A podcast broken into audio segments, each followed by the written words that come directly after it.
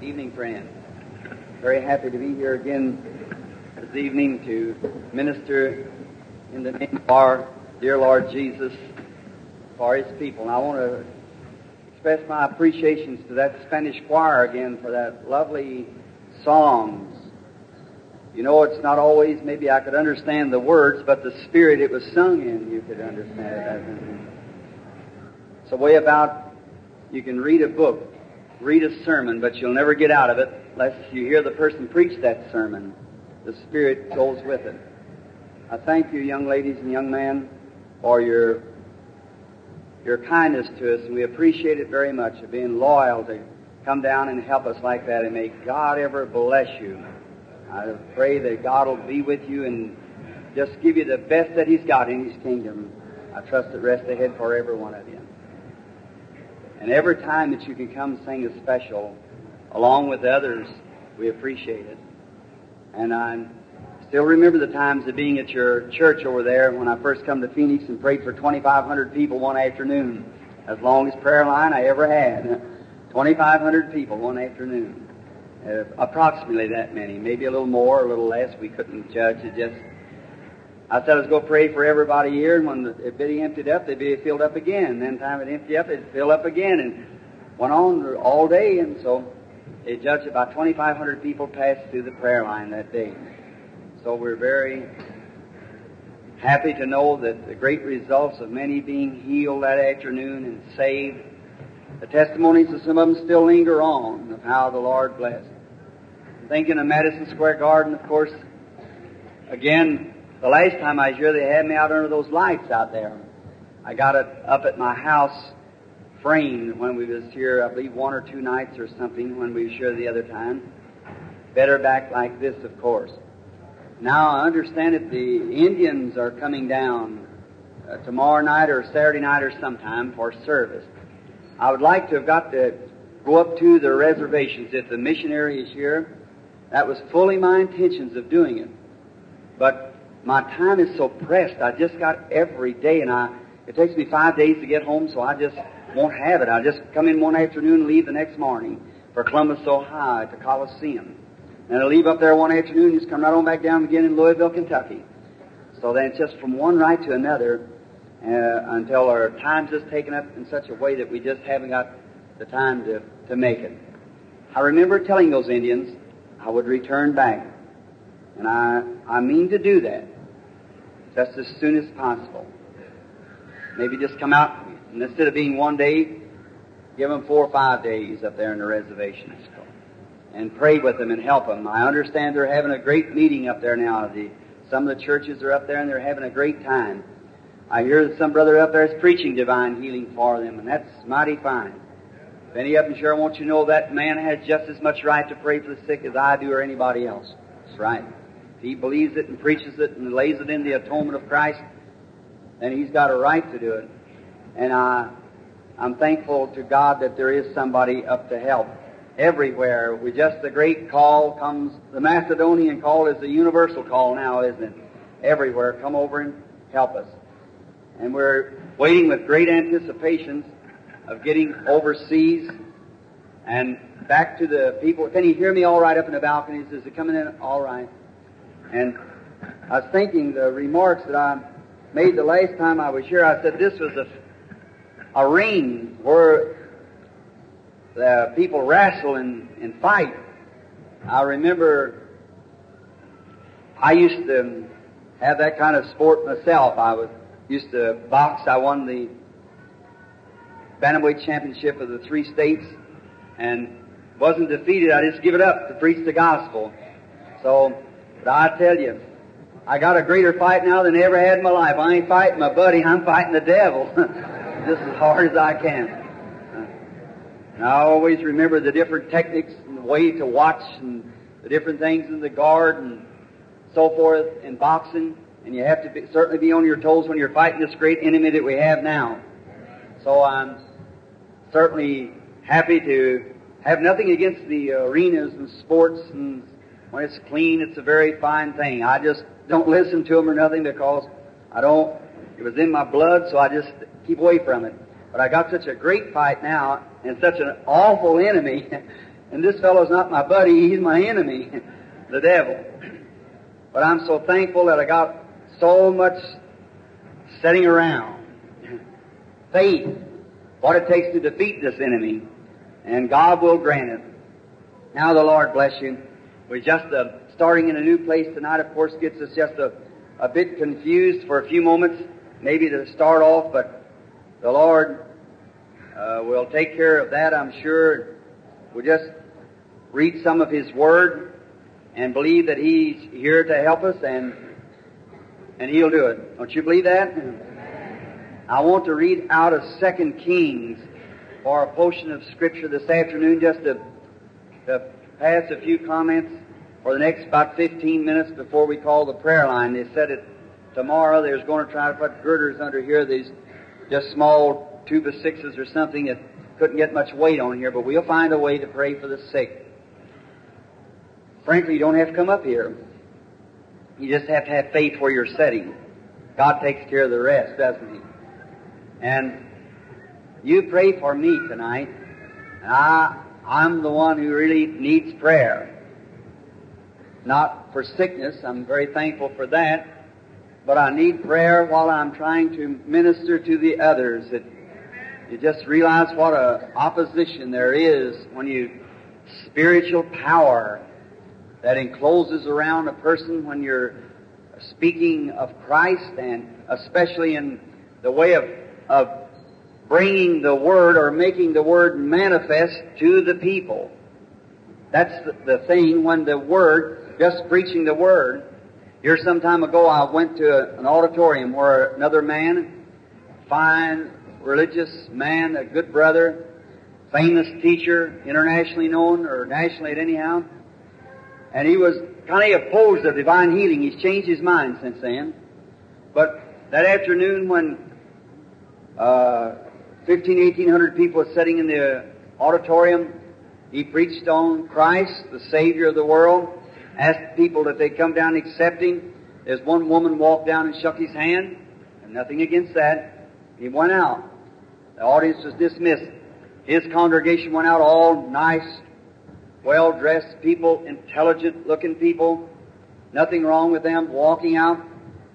The minister bowed his head to the people and walked out in a dignified, graceful way. I thought, mine, that's very nice.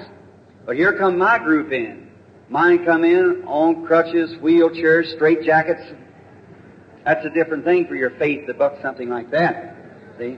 Just to say, come down, accept Christ, and be saved, and walk out. That's not so bad, but when you have to prove what you're talking about. That's right. When Jesus Christ comes down and makes... But brother, as long as it's in His gospel and He promised it, don't let one thing shake you, because He'll do it. That's right. He'll do it. That's the only thing you have to do is believe it and ask Him to help you, and believe that He will, and He'll take care of the rest of it. So I pray that God will help every one of us tonight as we read His Word and speak a few moments and then pray for the sick. In 2 Kings, the 3rd chapter, beginning with the 14th verse, we read 14th and 15th inclusive just for a reading of His Word. Now this is something new for me. Usually, you know, when I'm here, the managers are with me and they do the speaking, preach the Word, and I'm a very, very poor speaker. And then when I come in and try to do the best that I can by that, and then trying to go back into praying for the sick, it's quite, the meeting doesn't get the value in the way of divine healing that we should have. The meeting here was announced not a healing service. These meetings was announced healing service. It was announced for gospel preaching. And I was giving myself a little rest before I crossed the seas. The healing services was to be across the sea. Tell you how much easier it is over there. When you're sitting there maybe before 75 or 100,000 people, and they're there, some of them don't even know which is right and left hand. Some of them are, well, a big percent of them, especially in Africa and those places, are nude. It may seem strange, but while I was speaking, a lady gave birth to a baby sitting right there, and just picked the baby up, put it in her arms, and went right ahead, never even noticed if anything had happened. You know, very strong in that manner. And they're... But them sitting there, and let them see one supernatural thing did. You don't have to have no more. The only thing they do is they just get right up and put their wheelchairs in the corner or crutches or whatever they're walking on, lay their cots over, pick their pallets up, go on home rejoicing, happy, receiving the Lord and being healed. Yeah. It's not hard. Nothing, just about 10 minutes, it's all over. Have to take maybe be 15 or 20 interpreters. Like you'd say, Jesus Christ, the Son of God, and the interpreter standing next to you, maybe he would go, that means Jesus Christ, the Son of God. When I used to hear people, the Pentecostal people, speaking with tongues, I used to say, I don't know about that. They don't make noise that sounds right somehow. That's before I knew anything about it. But I know this one thing now, you can't make a noise unless it's got some kind of a meaning to it. It's some kind of a language somewhere. You ever get into those tribes and things, you'll see that it's got a meaning of some sort. No matter what kind of sound, grunts, groans, and everything else has got a meaning to them by somebody. And maybe it'd speak this one, then that one, and that one, and that one. And maybe you go get a drink of water and come back and sit down before it ever get through. You say, Jesus Christ, the Son of God, before it ever got through all the interpreters. And how you have to wait on them. But as soon as you get your message out shortly, just a very few words to say, and then just make them the challenge of this and say, now, if Jesus Christ that I speak of as raised from the dead, and he promised, now we're just basing it on his word, that the things that I do shall you also, and I'm with you always to the end of the world. Now, if he has risen from the dead and living among the people, he'll produce the same thing that he did when he was here on earth. You ask them to believe that, every one of them will say, if they can see that, they'll believe it. Then get one native, anywhere you want to, walk up, I can't speak his language, knows nothing about what I was talking about. I never seen him, heard of him. And the Holy Spirit will stand there and reveal that man's life right to him. Every one of them will accept it. Every one of them believes it right then. You just see him. And one prayer, Brother Bosworth, which I believe is a very fine man. All of you know him, Fred Bosworth. How many knows Brother Bosworth? Sure, nearly everyone around in full gospel ranks knows Brother Fred Bosworth. He said, Brother Branham, without one shadow of doubt, there's at least 25,000 healings that one afternoon with one prayer. Just went to the microphone after something had taken place at the platform and offered prayer. And he said, I stood there and I cried, Brother Branham, said, I just wept my heart out just to see him just moving up and packing their old sticks and everything into just piles and piles and everything going away like that, just of healed. It said at least 25,000 people. Now, that's the way my ministry should be worked in America. But remember, I'm an American, and I love my country. It's the greatest country in the world. And I don't say it because I'm standing here. No, sir. I say it because I mean it. When I was in France, around, I probably crossed over the grave of the many dead Branham that died for this nation. If it come my time to do it, I'd do it just as free as they did. But, brother, we need a lot of straightening up around this country. And I say this with the love in my heart. If there's any nation that I've ever visited, I've practically been around the world, if there's any nation that I know of that needs missionaries, it's the USA. That's exactly right. It's a lot harder to deal with an educated heathen than it is when it isn't educated. He knows too much about it. They'll sit back. The uneducated will see the working of the Holy Spirit. They'll accept it. The uneducated say, that's mental telepathy. That guy's a witch. There's nothing to that. The days of miracles is past. Dr. Jones said so, or somebody else said so, or some. No one of the poor American people so scrupled up in their mind they don't know what to believe. One says this, and one says that, and one says this. Isn't that the truth? Well, the poor people, no wonder I'm going to preach in a few nights on something like that when I get my opportunity to use the preaching service, or maybe Sunday afternoon. And then on these things. And the American people is the worst confused people I know of in the world. That's right. Religiously speaking. When I went into the Hottentots of Africa, they could come here and teach us how to live morally. When I talked about missionaries in India, I said, what are you going to teach us? How to divorce our wives and drink whiskey and carry on the way you all do and call yourself a Christian nation? They don't do that over there, you know. Or their morals are so far beyond ours, ours is not even in the shadow of them. That's right. We have our biggest divorce root in the world is in America. Said, you want to teach us how to divorce our wives? Call it Christianity? How to have whiskey stores on every corner and get drunk and carry on? You call that Christianity? Well, we're better off than Mohammedans. Morally speaking, they are. Morally speaking. When Christianity is the most cleanest, holiest thing there is out of heaven. But its representatives is what's breaking it up. That's true. It's what those who represent it. We call ourselves a Christian nation. We're no more Christian nation than any of the rest of them are. That's right.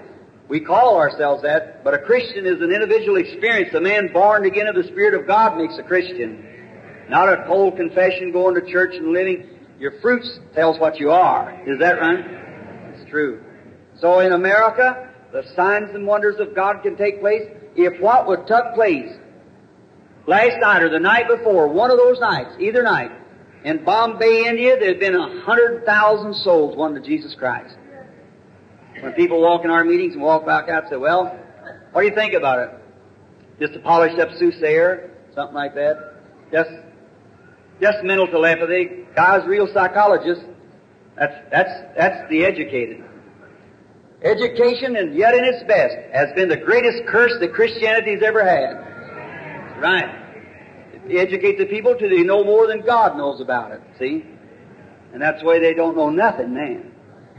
He that'll humble himself before God, God will take care of the rest of it. You just believe God. I've got two little girls here. I'd rather those little girls never even know their ABCs and yet know Jesus Christ than to have all the education that the world could pile into them and know how to, and don't know Jesus Christ. I would rather they know Christ. That's right. Amen. Well, I better read my scripture, hadn't I? 14th verse. And Elijah said, As the Lord of hosts liveth, before whom I stand, surely if it were not that I regarded the presence of Jehoshaphat, the king of Judah, I would not look toward you nor see you. But now bring me a minstrel. And it came to pass when the minstrel played, that the hand of the Lord came up on him. Now, shall we bow our heads just a moment? And I want to pray for these handkerchiefs too. Our kind Heavenly Father, the author of this word, we thank Thee tonight from the depths of our heart for the sending forth of Jesus Christ, the Son of God, to redeem us from a life of sin and corruption into this great Holy Ghost way that we now walk. We thank Thee for the faith of the people who's brought these handkerchiefs. And now, dear kind Father, as I lay my hands upon them, asking that You will bless them, for the purpose of the healing of the sick bodies. Now, Father, I realize that many of these in here, perhaps poor old mothers and dads are waiting for them, and they're maybe their only hope that they have left of ever being well again. Their doctors, with all kindness, has tried their best to heal the people, but maybe it's beyond the doctor's control now. Only You can stop it. And I'm thankful, Father, that the people has enough confidence to send these handkerchiefs here to this audience tonight for prayer of these Christian people. We're thankful for that confidence they have in You. And Father, I pray that not one of them will be left out, but every one of them may be healed. Grant it, Lord. And now may the Holy Spirit take the Word of God and circumcise the lips of the speaker and the hearts of the hearer. For we asked it in Jesus' name. Amen. I was just a little tired tonight. When I was just acting a little nervous, I just drove 130-something miles in about 2 hours and something a while ago, so I'm really, really good and tired. And I was trying to relax myself. The meetings are going on so long till it makes it hard. Now, just for a few moments of your time to speak, we'll try to start the prayer line exactly 9 o'clock if we possibly can. Now, during the time of this reading of the Scripture was when King Ahab, he had been king of Judah or Israel for a long time, and he had died and his son had taken his place, and king of Judah was Jehoshaphat, a righteous, God-fearing man. And so the alien countries came against Judah, or against Israel, and the king of Israel went over to the king of Judah and asked him to make an alliance with him that he would go up and fight against the king that was coming against them. And what a terrible mistake that Jehoshaphat, this righteous man, made at that time. He joined himself up with unbelievers. And any man that ever joins himself with an unbeliever, how can two walk together except they be agreed, said Jesus. Don't never join yourself with unbelievers. The Bible said, be not unequally yoked together. Here some time ago, and during the time of this last war, when we went over on sides with Russia, I wonder how it could be. Well, there we are. We wouldn't accept a cross, so we've got a double cross. That's it. This great king's. Another thing, after you once join yourself up with an unbeliever, you kind of take on his ways if you don't watch. They took off and went on this journey out into the wilderness 7 days without consulting the Lord. Went out to fight the battle without consulting the Lord. Now I think if Jehoshaphat would have settled down and not been all excited when something happened, he'd have first consulted the Lord. I believe tonight, or any other night in the services, when you see the Holy Spirit moving in the audience, before you judge it too quick, you better kind of sit still and consult the Lord about it first and say, Lord, what is this? You let me know. Is this you? Then that God will speak to you about it. Now, but when he went 7 days, never fetched a compass, but of 7 days or a pack for it, they got out into the wilderness there, and they had run out of water, and they were about to die. And Jehoshaphat, being a righteous man, a God-fearing man, had the present sense to think, isn't there somebody somewhere who could pray a prayer of faith or something for us? That's about the way of a Christian, isn't it? When he gets in trouble, he goes thinking about prayer or somebody who can help him. He said, isn't there a prophet that we could consult? Although he was just a little bit late, he ought to have thought about that 7 or 8 days ago before he left. But after all, God in His mercy, some of them said, yes, here's Elisha down here who poured water on the hands of Elijah. In other words, it had some dealing with a real prophet. Elijah was a real prophet, and Elisha was wearing his mantle. And how that a beautiful type of those two prophets, oh, if we just had time tonight to set those things right where they should be. They're a perfect type of Christ in the church. Elijah, a type of Christ, the mighty prophet of God. And notice, just before his going away, knowing that he was to go away, he wouldn't leave the nation without a witness. He made preparations for a man to take his place. God's witness, how beautifully Christ did the same thing. Before he left, as God's witness, he made preparation of a church and ordained that they would be witnesses all the way through the church age, plumb to the end of the world. I think after he threw the garment on him, when he was plowing Elisha, and he killed the ox, took the yoke and so forth, and made a feast as he roasted the meat, told his father and mother goodbye, and followed Elijah. Notice how Christians, as soon as they become anointed, how they're tempted sometimes. But Elijah was a prophet. And he said, Elijah said, you tarry here, the Lord's called me to Gilgal. So he said, as the Lord liveth and your soul liveth, I'll not leave you.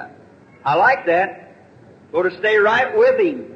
He had started, and now he's going through. We used to sing a little song. I'll take the way with the Lord's despised few. I've started in with Jesus. Now I'm going through. Did you ever hear that old song? I used to hear that when I was just first come into the way. Now, notice he went on then when he went with him to the city. He said, the Lord has sent me him up to the school of the prophets. So he said, you wait here. He said, as the Lord liveth and your soul liveth, I'll not leave you. On he goes to the school of the prophets, second stage of the journey. Watch, so if we hurrying through like this, you'll miss it. But as there are types, then they had to follow in correctly with the plan of Christ and the church in this age. The second stage of the journey, they came to the educational, more spiritual group than they had at Gilgal. The prophets, the school of the prophets, the educated, although I don't really think there's very much prophets about them. One went out one day to find some peas, and he got some wild gourds. The fellow didn't know the difference between peas and wild gourds. I don't know. All right, that's about the way some of these school of prophets gets today, don't you think so? Can't discern the difference between spiritual things and spiritualist things. All right. Notice, then when he went to the school of the prophets, he said, "You stay here now. The Lord has called me to Jordan." He said, "As the Lord liveth and your soul liveth, I'll not leave you." Now, if you'll notice, after he had laid his mantle up on him, this stood on him in the field, he said, "Follow him." That was the blessing that Christ had given the church, follow. It's got a dual parable there that I'll just take this side of it for the night. But notice, them stages where he went is the stages of the journey. When the church came from the dark age, out of the dark age, the first stage of the journey was with Luther, Gilgal.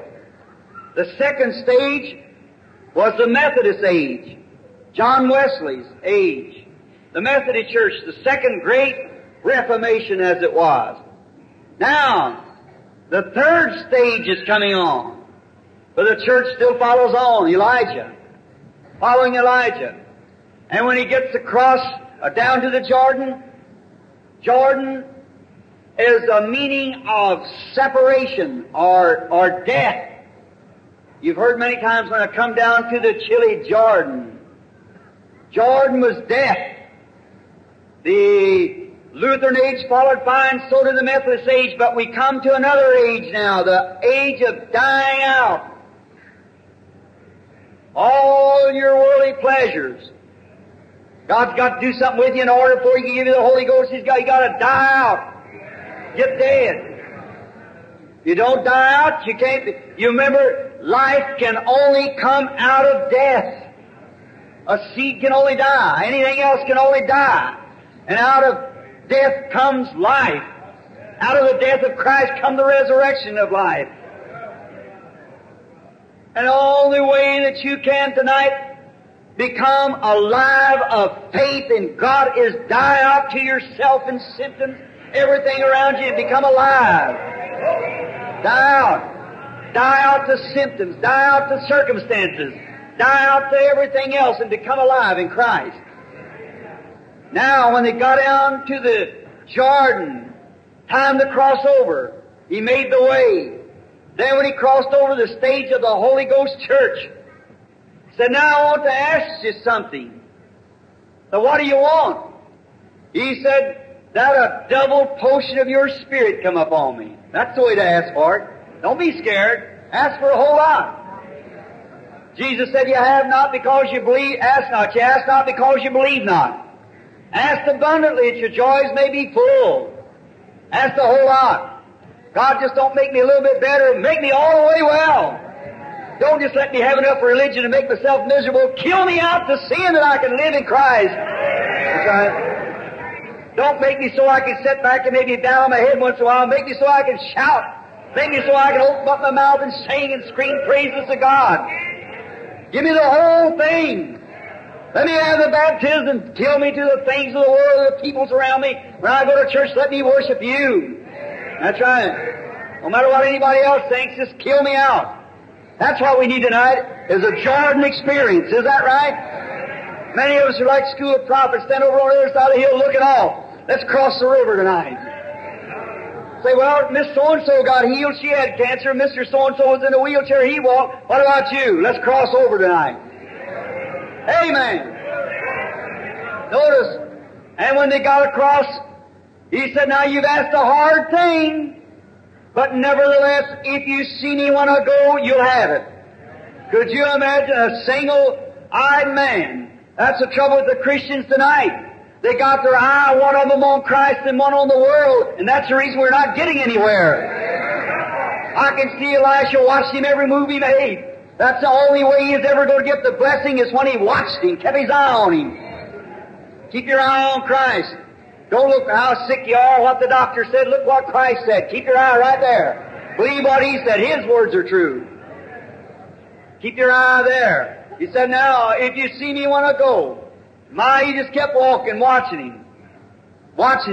Then when the first thing you know, down from the heaven come a chariot, horses of fire, and picked Elijah up. And as he went up, he took off this robe that he had opened the sea with, or opened the river, took that robe off, dropped it back down, and Elijah picked it up. A beautiful type of the church. When Jesus was here on earth, he done great works and great wonders. Elijah, when he was here, he did great works. But Elisha had a double portion of his spirit. Elijah done 8 miracles and Elisha done 16 miracles. A double portion. Perfect of the church. One time Jesus was asked, let my son sit on your right and left hand in the kingdom. He said, can you drink the cup that I drink? She said, yes.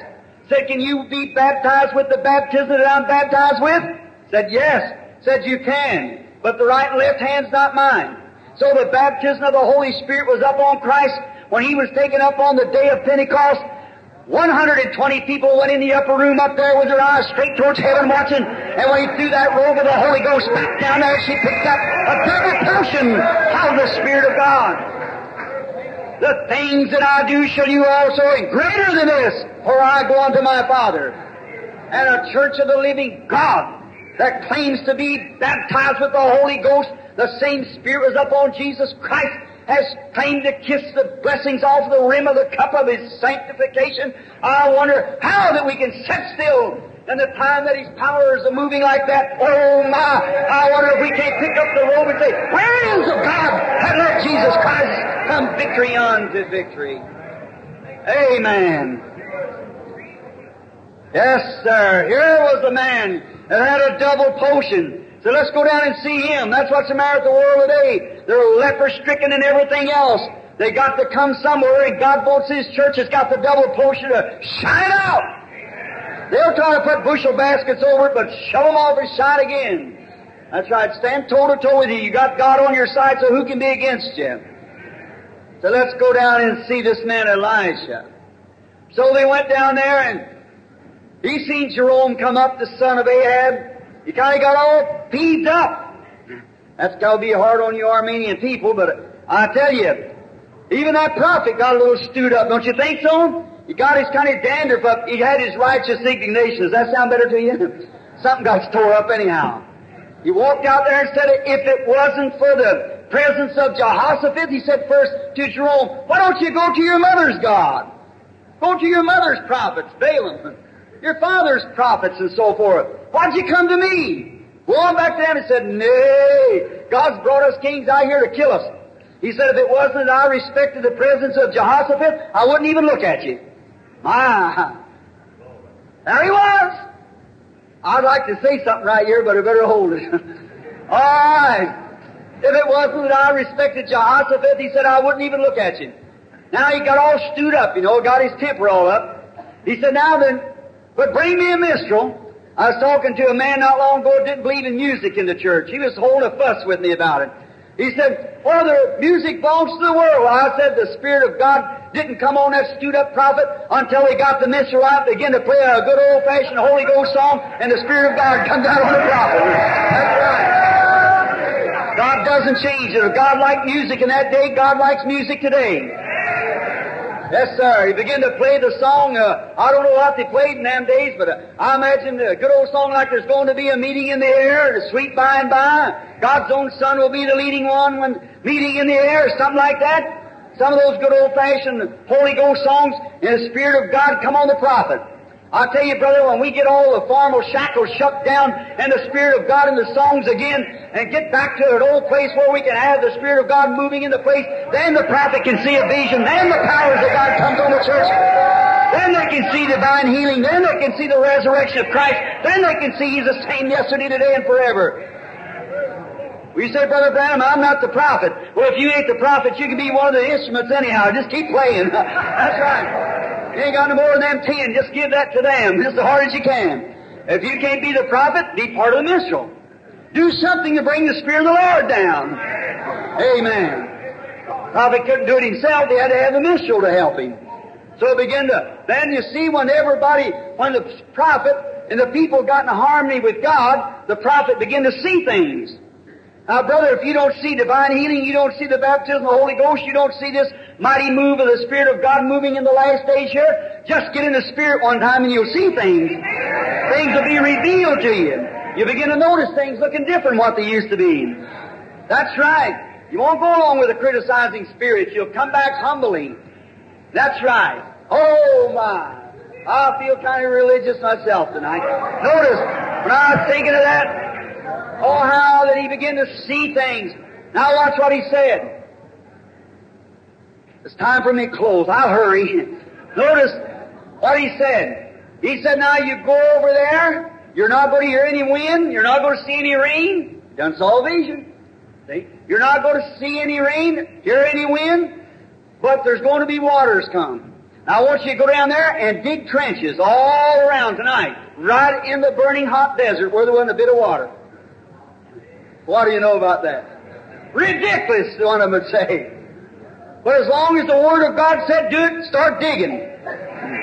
That's right. Well, the doctor said there's no need to dig anyhow. The Word of God said so.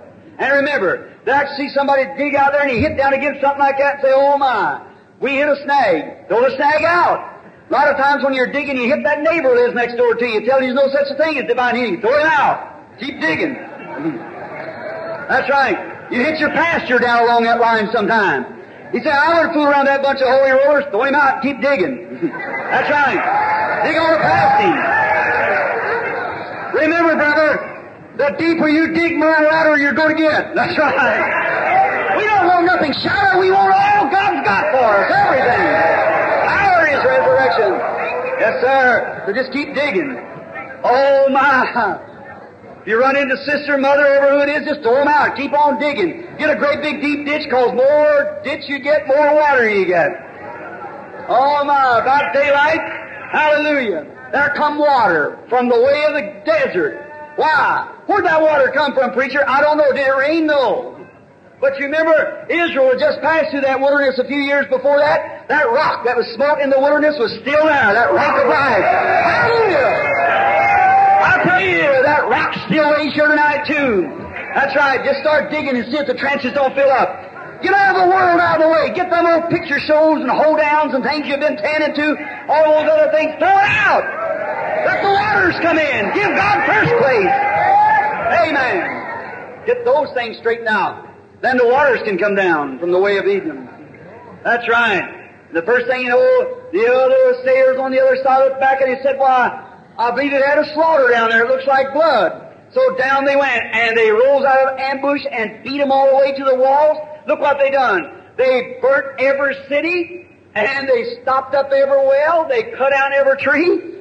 They filled up. They just spoiled the land. And brother, you start digging tonight with all your heart, just digging out everything you can. And when we get over into the land where them old unbelievers are, let's take a rock of testimony, stop up all these old coal farmer wells around here that's giving out all this old stagnated water. That's right. Bunch of this old stagnated water of the days of miracles is past. That thing's a million years old. Let it go. There's such a thing. God that lived in the days of Moses is the God that lives today. The God that lived on Jesus Christ has the Holy Ghost here, resurrected from the dead, Jesus is, and He's the same yesterday, today, and forever. Amen. Well, bless the Lord. I believe it. Bring me a minstrel. Let's go to playing. Bring me some hearts that'll believe God. Bring me some hearts like that woman that come down off the mountain that day when she seen him pressing along the street and she went in to touch the hem of his garment. Be that part of a minstrel tonight. Watch him turn and say, who touched me? See? Is that right? May the Lord bless you and add grace unto grace. Excuse me for taking that much time, but God be with you. You're such a lovely audience. You get started that way and you hardly know when to stop. But God be with you and help you now. How many believes tonight with all your heart that that rock that was in the wilderness is right here tonight? Amen. Remember, it was Moses that smote the rock, and the rod that was in his hand was a judgment rod, and it smote the rock in the side, and waters came out, a very type of John 3:16. God so loved the world that he gave his only begotten Son, that whosoever believeth in him should not perish. That rock in the wilderness was saved a perishing people. One time I seen a picture of that. It just made me tired to look at the picture, to see a little bitty stream dripping out there was just about like, oh, I don't know, a spigot, just about half dripping. Well, that wasn't the way that rock water come out of there. Well, brother, there's about 2 million Jews out there, besides all the camels and things. They all drank all they wanted. They was gushers of it. It taken millions of gallons per minute. Hallelujah. That's the way Jesus Christ comes. Not a little drop here to drop there. He fills your soul and your heart. Hallelujah. No dropping about that. It's a gusher opened up. He that believeth in me, everlasting life will be springs of water gushing up into everlasting life. Shall we pray? Heavenly Father, we thank Thee for Jesus, the inexhaustible fountain of life. Hallelujah. So glad to be planted in Him tonight. Speaking, oh God, how we thank Thee for the fruits of the Spirit as we see it manifested in this last days. We see the weeds coming up. We see them putting forth their evidence, but we see the church coming with her evidence too. We thank Thee for the church of the living God. Lord, dress her in pure white needlework. Grant it, Lord. Set her as an example. Empower her, Lord. Grant tonight that the Holy Spirit will come and take control of every person in here, or continue, as I should say, with the control that they have on the people. May great signs and wonders be wrought for the glory of God, for we ask it in Jesus' name. Amen.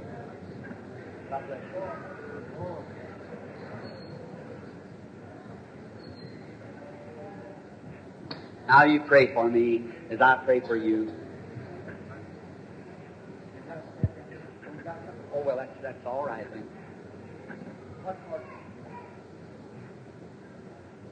Oh.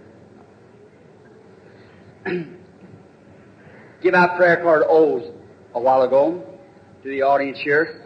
Let's have we usually call about 15. I haven't been able to get to about all of them, but maybe I can tonight. I'll try. Let's call the first part of them tonight. See, who has prayer card O number 1? Hold up your hand. As quick as you can find your prayer card, and I'll call it, you raise your hand. Prayer card O number 1, raise up your hand. O number 1, thank you, lady. Come right down here. O number 2, who has prayer card O number 2? Is that the lady sitting there? All right, lady, you come. All right, O number 3, who has prayer card O number 3? Would you raise your hand, everyone who has O number 3? Is this the person? All right. O number 4. Who has number 4? You, lady? All right. Number 5. Who has O number 5? All right, sir. Number 6. Who has 6? O number 6. 7. 7. Prayer card 7. Somebody look, maybe Indian or Spanish, you can't speak. So then, or it might be somebody deaf. Oh, here, thank you, sister. Excuse me. All right, come down here. All right. Number 7. 8. Who has prayer card 8? Oh, number 8. 8. All right, that's fine. 9. 9. Who has prayer card 9? Oh, number 9. 10. 10. All right, lady. 11. 11. Prayer card 11. 11. Thank you. Prayer card 12. Prayer card 12. Who has 12? See, the reason I call them one by one, I'm getting so much comeback saying they were deaf and couldn't hear, something couldn't get up, they were sitting in a chair, or they couldn't speak English or something. All right, 12. Who has prayer card 12? Is it here? Oh, 12. 12? Thank you. 13. Prayer card 13. 13. Would you look at somebody's card? It may be someone that's deaf, or look. Has a little boy got a prayer card here, sister? He hasn't got a prayer card. Just, all right, that's all right. Look at this man here. He's helpless, too, looks like. He doesn't have a prayer card. How to get it? What's that? Oh, yeah. Is there a Spanish interpreter here? Just raise up, if there's somebody here who can say the word in Spanish, say, oh, number 13. Oh, you got to have one here. That's right. Well, somebody say that. Go ahead. All right. Indian. Somebody can speak Indian. Apache, I suppose, isn't that for it? 13. All right, 14. Who has 14? Prayer card 14 and 15. How are we getting lined up? Is that enough?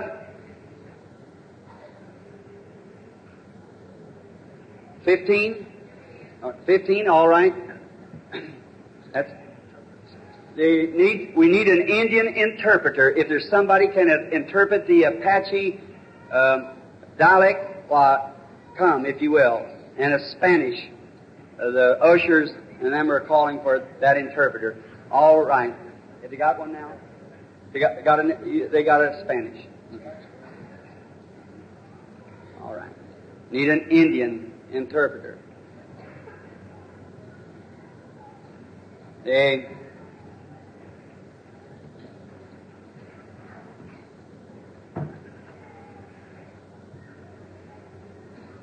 Are they all right now? Where's the organist?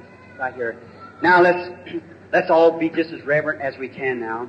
And now, Christian friends, I want you all to remember this, that I'm your brother, and I'm subject to mistakes like everyone else. But I'm not here to just... This is not a stage show, by no means. This is a religious meeting. It's where we're trying to represent Jesus with all of our heart, by a divine gift and by His Word. His words are true. And if His words isn't true, then He isn't Jesus. If He's Almighty God, He can do all things. Is that right? And if He can't do all things, He's not Almighty God. Is that true? So everyone be reverent, be in prayer, be with one accord. Now, how many people in the building here, anywhere around, that does not have prayer cards, and yet you want God to heal you? Just raise up your hand and say, I want God to heal me. Well, it's just everywhere.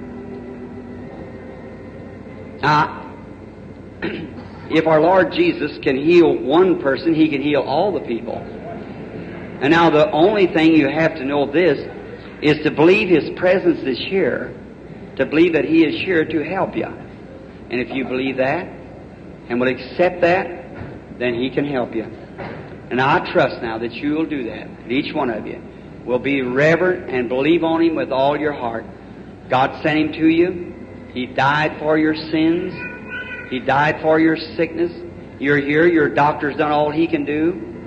There's nothing else can be done by the doctor. And the only one you can look forward to now is Jesus Christ.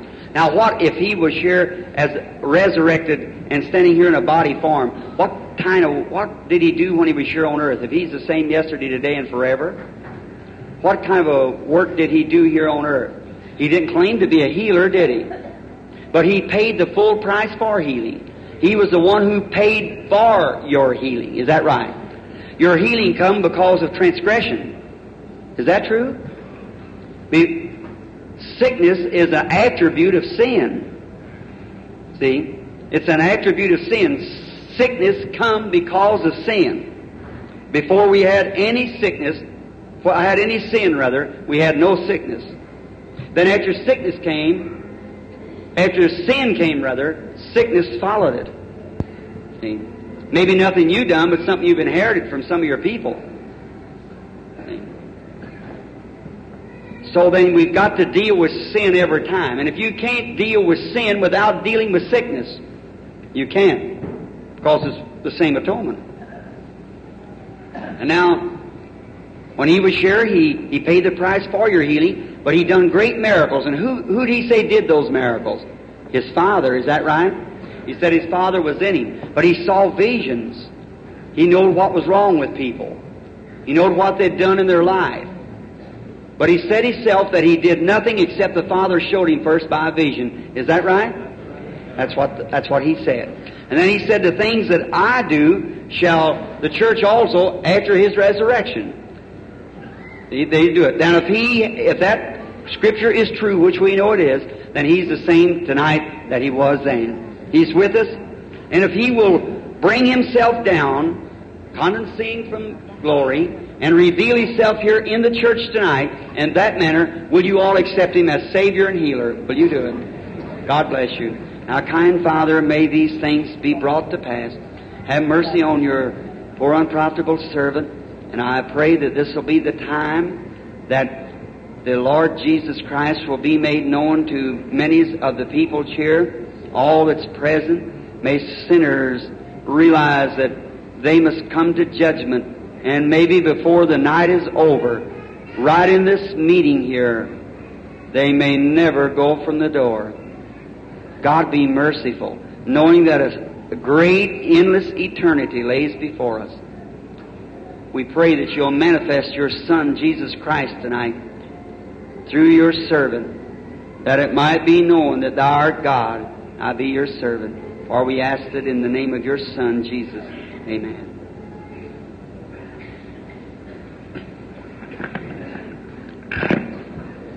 Now, I have to say this according to the state laws. I am not responsible for any critic that would be near, anyone who is indifferent or criticizing. Because remember, if diseases are spirit and they leave one person, they'll go to another. Anyone knows that's a scripture. Is that right? Amen. So, upon an unbeliever, I'd have no control of it at all. I would on a believer, but not on an unbeliever. So, be it known. Now, in the name of Jesus Christ, the Son of God, I take every spirit in here under my control for the glory of God.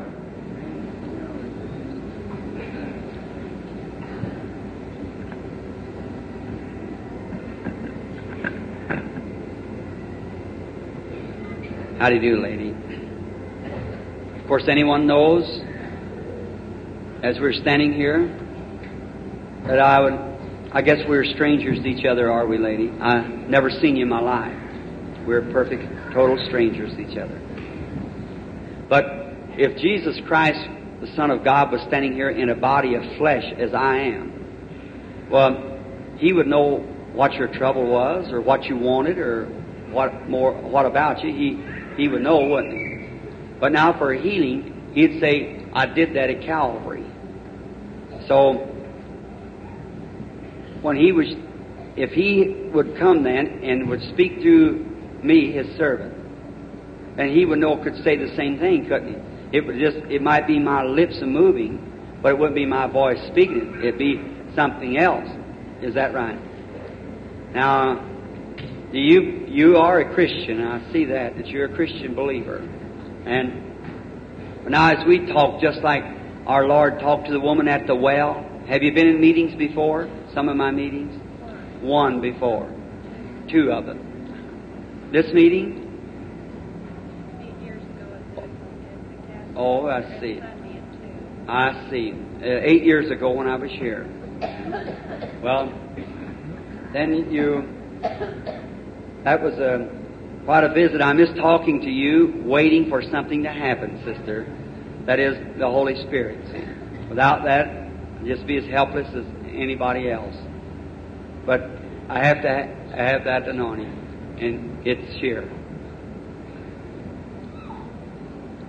You are becoming real small before me. If Jesus, the Son of God, standing present, could make known your trouble like he did the woman at the well or so forth, you'd accept him then as your healer, or what? You're suffering now with some sort of a nervous condition. You're extremely nervous. Then I see a doctor that's standing by. You're having some kind of a trouble in the neck, a kind of a trouble. It's a swelling like, or something takes place in the neck, and that doctor done something to your neck, or it was an operation. He took something out of your neck. It was a garter. That's been years ago, 4 or 5 years ago. He wasn't as gray as you are now. Then there's something wrong with your arm. It's your left arm, I believe. Isn't that right? It's a bone, something wrong with the bone. The doctor's doctoring it now to be healed.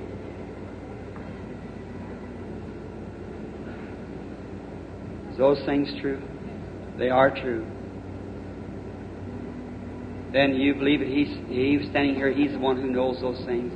That was not my voice. That was Him. And if I pray and ask Him, you think now, while His anointing is sure like that, would you get well? Come here. Merciful Heavenly Father, in Your divine presence we now stand knowing that someday we got to meet You, give an account of our lives, and we pray for mercy, dear God. Now bless our sister, and may she go from here a well person. May she get healed tonight as I lay hands upon her, asking for mercy in the name of Jesus, the Son of God. Amen. God bless you, sister. Now go and...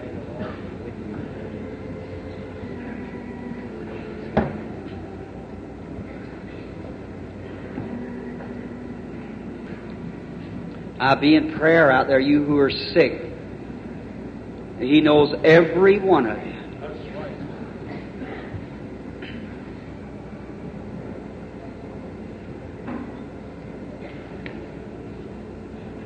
You speak English?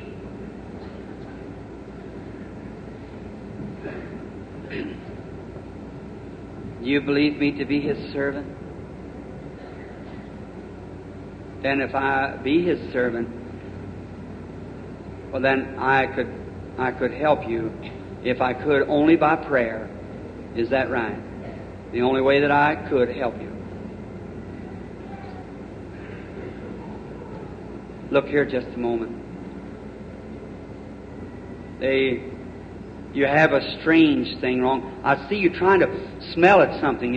You've lost the sense of smell. You don't smell no more. Is that right? Will Jesus give it to you tonight? Restore. Will you serve Him all your life? Come here. Kind Heavenly Father, in the name of Your beloved Son, Jesus, I now ask that this sense of the body that's been missing from our sister will return, for I asked it in Jesus Christ's name.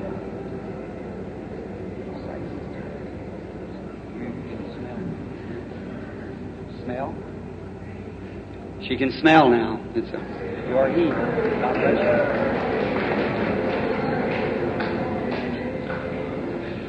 you. He heals all the sick and the afflicted. There's nothing that He...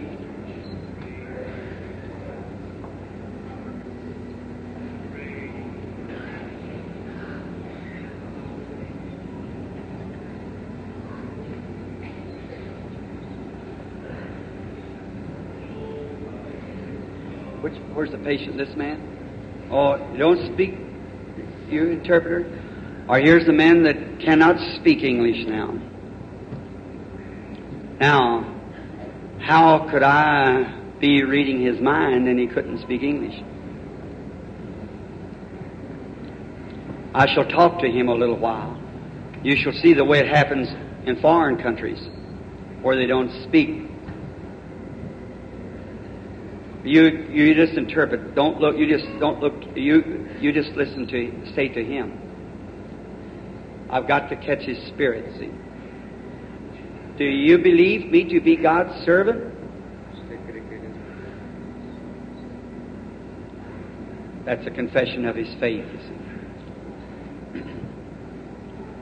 You see. You and I are strangers to each other.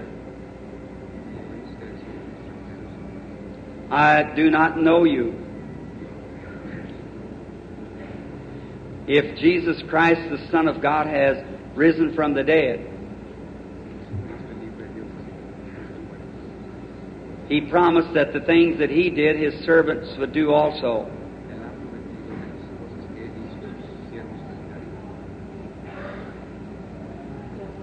Then you believe that I am able to do this through Jesus Christ?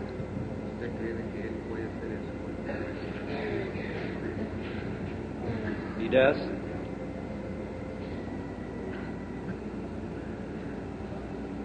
The patch on his neck is a cancer.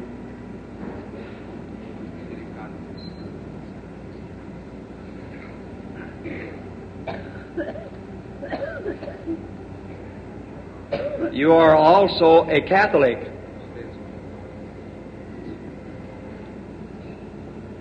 You have a wife. She is Catholic too. She's suffering with an inward trouble. Is that right? She's sitting right down here. Ask him if he believes now. He does too. Come here.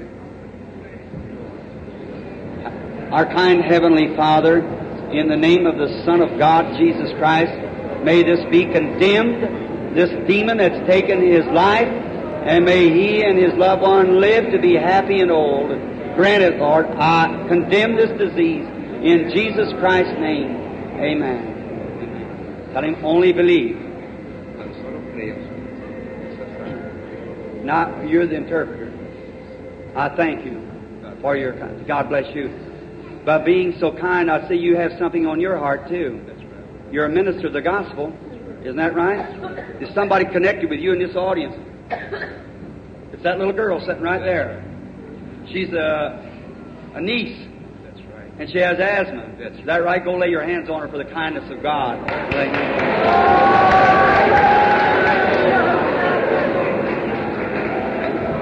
Have faith in God. Believe with all your heart. You shall see that the glory of the Lord.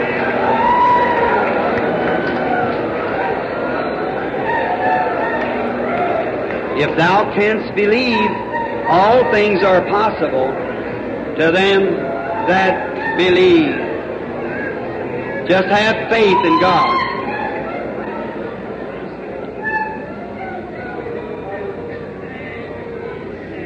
I'm waiting so patiently for them.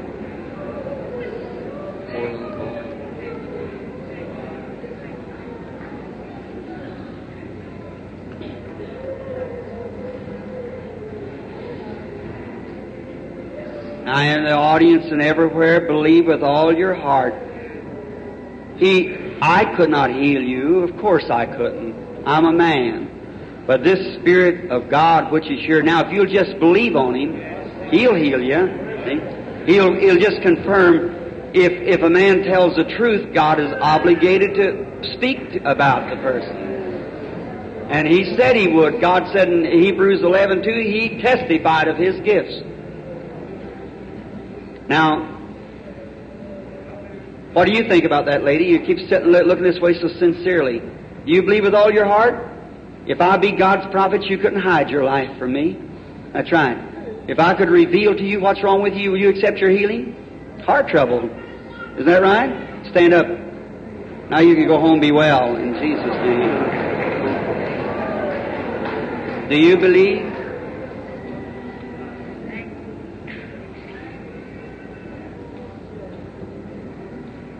Just reverent everywhere. If you do you believe, lady? You don't get over that diabetes? Believe God's going to make you well? Stand up. Say, I accept it. God bless you. And go get well.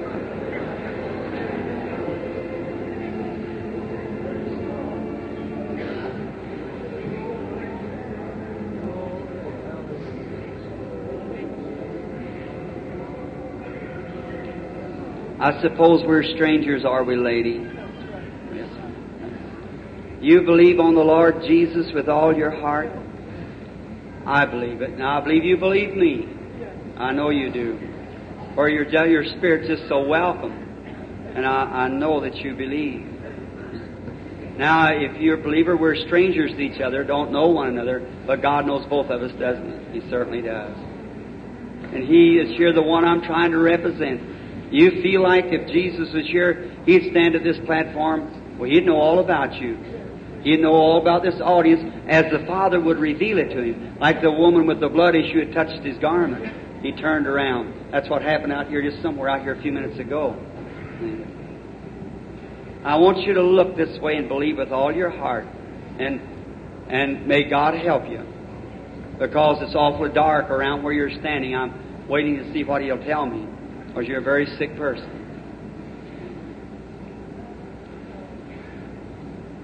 The first thing I say, that you're not from this city. You're from a place called Bergen.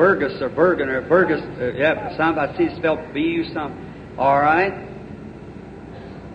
You're fixing to go home tomorrow. That's right. You're going by bus, aren't you? That's right. Your name's Julia. That's right. Majors or something like that. Is that right? You're suffering with you have a hernia? That's right. You have something on your left ankle. It's a growth. Is that right? Not showing, but it's on your ankle. I see you in a vision moving with it, doing something to it. And you also have varicose veins in your limbs. Is that right? It is. And you have kidney trouble. You have heart trouble.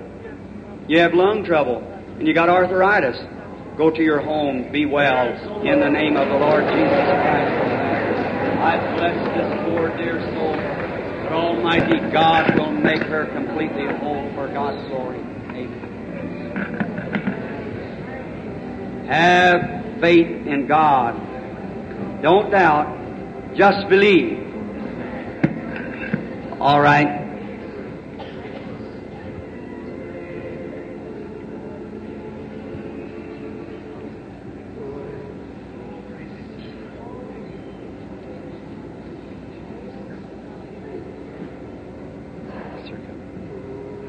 How do you do, sir?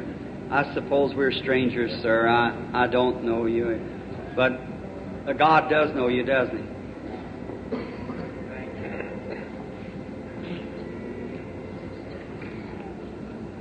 Not perhaps until we meet in the millennium will you could understand, or neither could I explain what's going on right now in this building. Oh, I wish I could get it to you. Wish I could let you see it. All shadows would fade away everywhere. See, circle this building just then. That same light went right around this whole building just then. Come right back again. I realize I'm talking to an audience. It's from an... All right. If we're strangers, God knows both of us. I don't know you, never seen you in my life. Maybe the last time we meet, till we meet in eternity. I hope it isn't, but it may be. Is that right? Then if God, through the power of the Spirit of God, will let me see by vision just what Jesus Christ did Himself and said we would do also. This is according to God's Word. You believe that? My man, you're very sick. You're... trouble is in your lungs. You have a lung trouble that's absolutely incurable by doctors. Isn't that right? And you're doing the worst thing in the world against it. You're smoking cigarettes on top of it. And your kind of cigarettes you smoke, I see you have to pour it out in a paper and roll it like that. Is that right? Will you stop it and give your life to Christ right now? Will you do it? In the name of Jesus, the Son of God, I condemn the devil that's bound this poor man and say he may be loosed in Jesus Christ's name. Amen. God bless you. Go. And God bless you. You live now. And may the Lord Jesus be with you.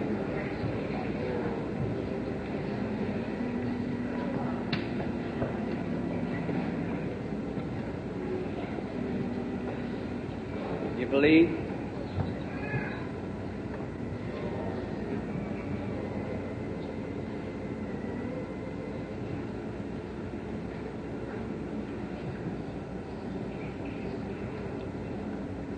The kindness of God, the mercies is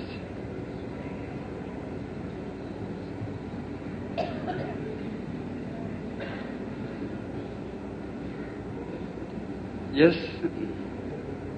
Oh, how He would just take this building of people just now. If you could just get just every heart beating the same. Looks like it just break it to pieces and just fall all over you. I am telling you the truth. I lie not. God is testifying I'm telling the truth. And Christian friends, I've witnessed these things practically around the world, and it's the truth. I know it may seem a little strange to you, but it's the truth. God is proving it's the truth. Just have faith. Is this the patient? You believe, you say?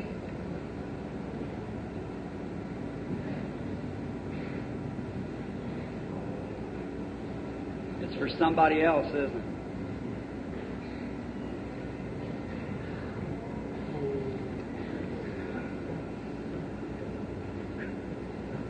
They're not here. It's two of them.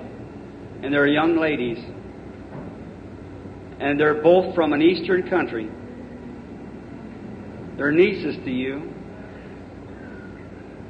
And one of them has nervousness.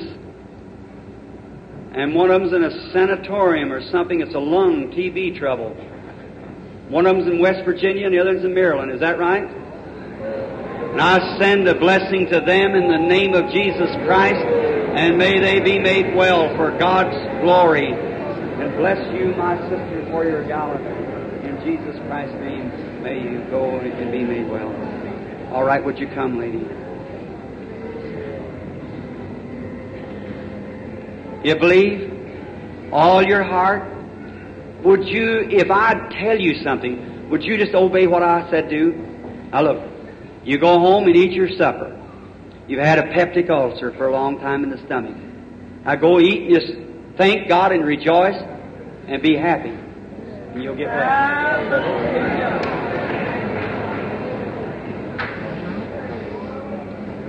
You believe with all your heart? It's so dark in a corner, I can't see who it is.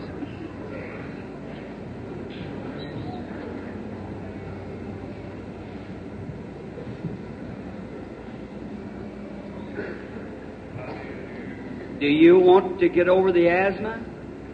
You accept your healing now? Oh God, in the name of Jesus, the Son of God, may her blessing come to her and may she get healed. In Jesus Christ's name, amen. God bless you, sister. Go ahead in faith, believing with all your heart.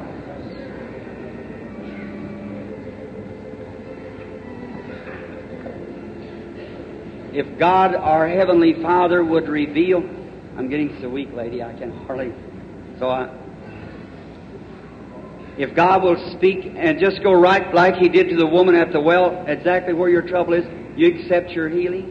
Heart trouble. All right, go. And may Jesus Christ make you well. All right.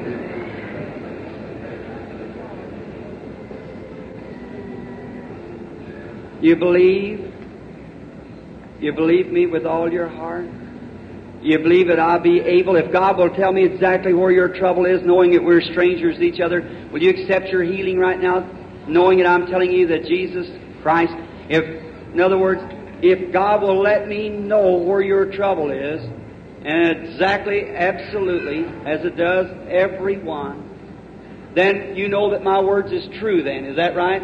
And my words is this, that Jesus healed you 1900 years ago. Will you accept it now? It's your back, is that right? Go. In the name of Jesus Christ, and be made well.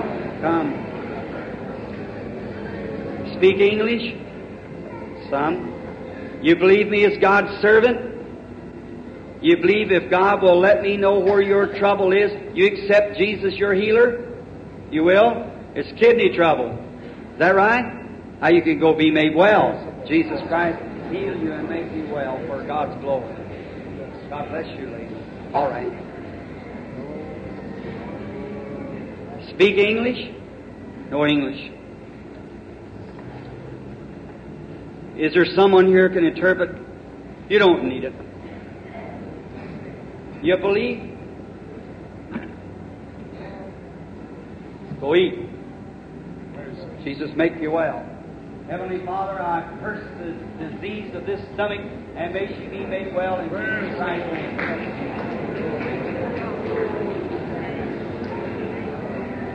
Do you believe? With all your soul, your heart trouble has gone. Go in the name of the Lord Jesus and be made well. Speak English, little. You're Indian. Carlos. Oh, good. All right. You have lung trouble in TB. Jesus Christ is going to make you well tonight. You go back up and tell the tribe. Jesus Christ lives and reigns. Cursed be the devil that's done this to the man, and may he go be well. Amen. You believe? May everybody just believe.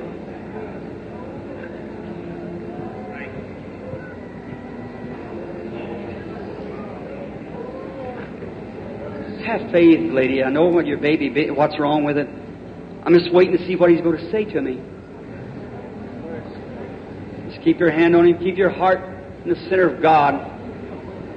Don't even tell him what's wrong, his condition there. Anyone can see that.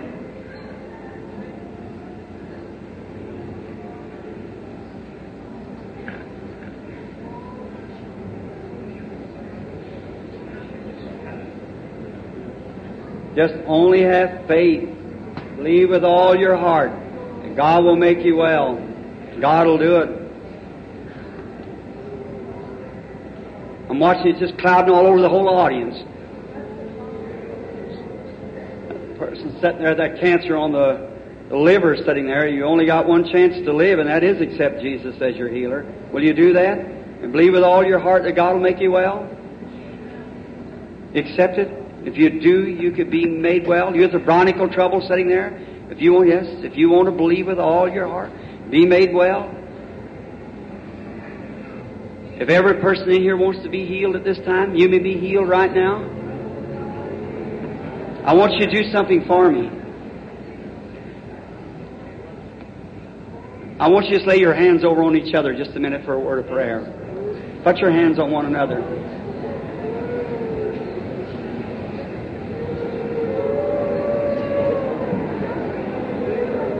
Now that what's coming through you is a witness of what I'm talking about. It's the resurrected Jesus Christ. Your hands are healing one another. As you go through, the angel of God is over you. Satan is rebuked.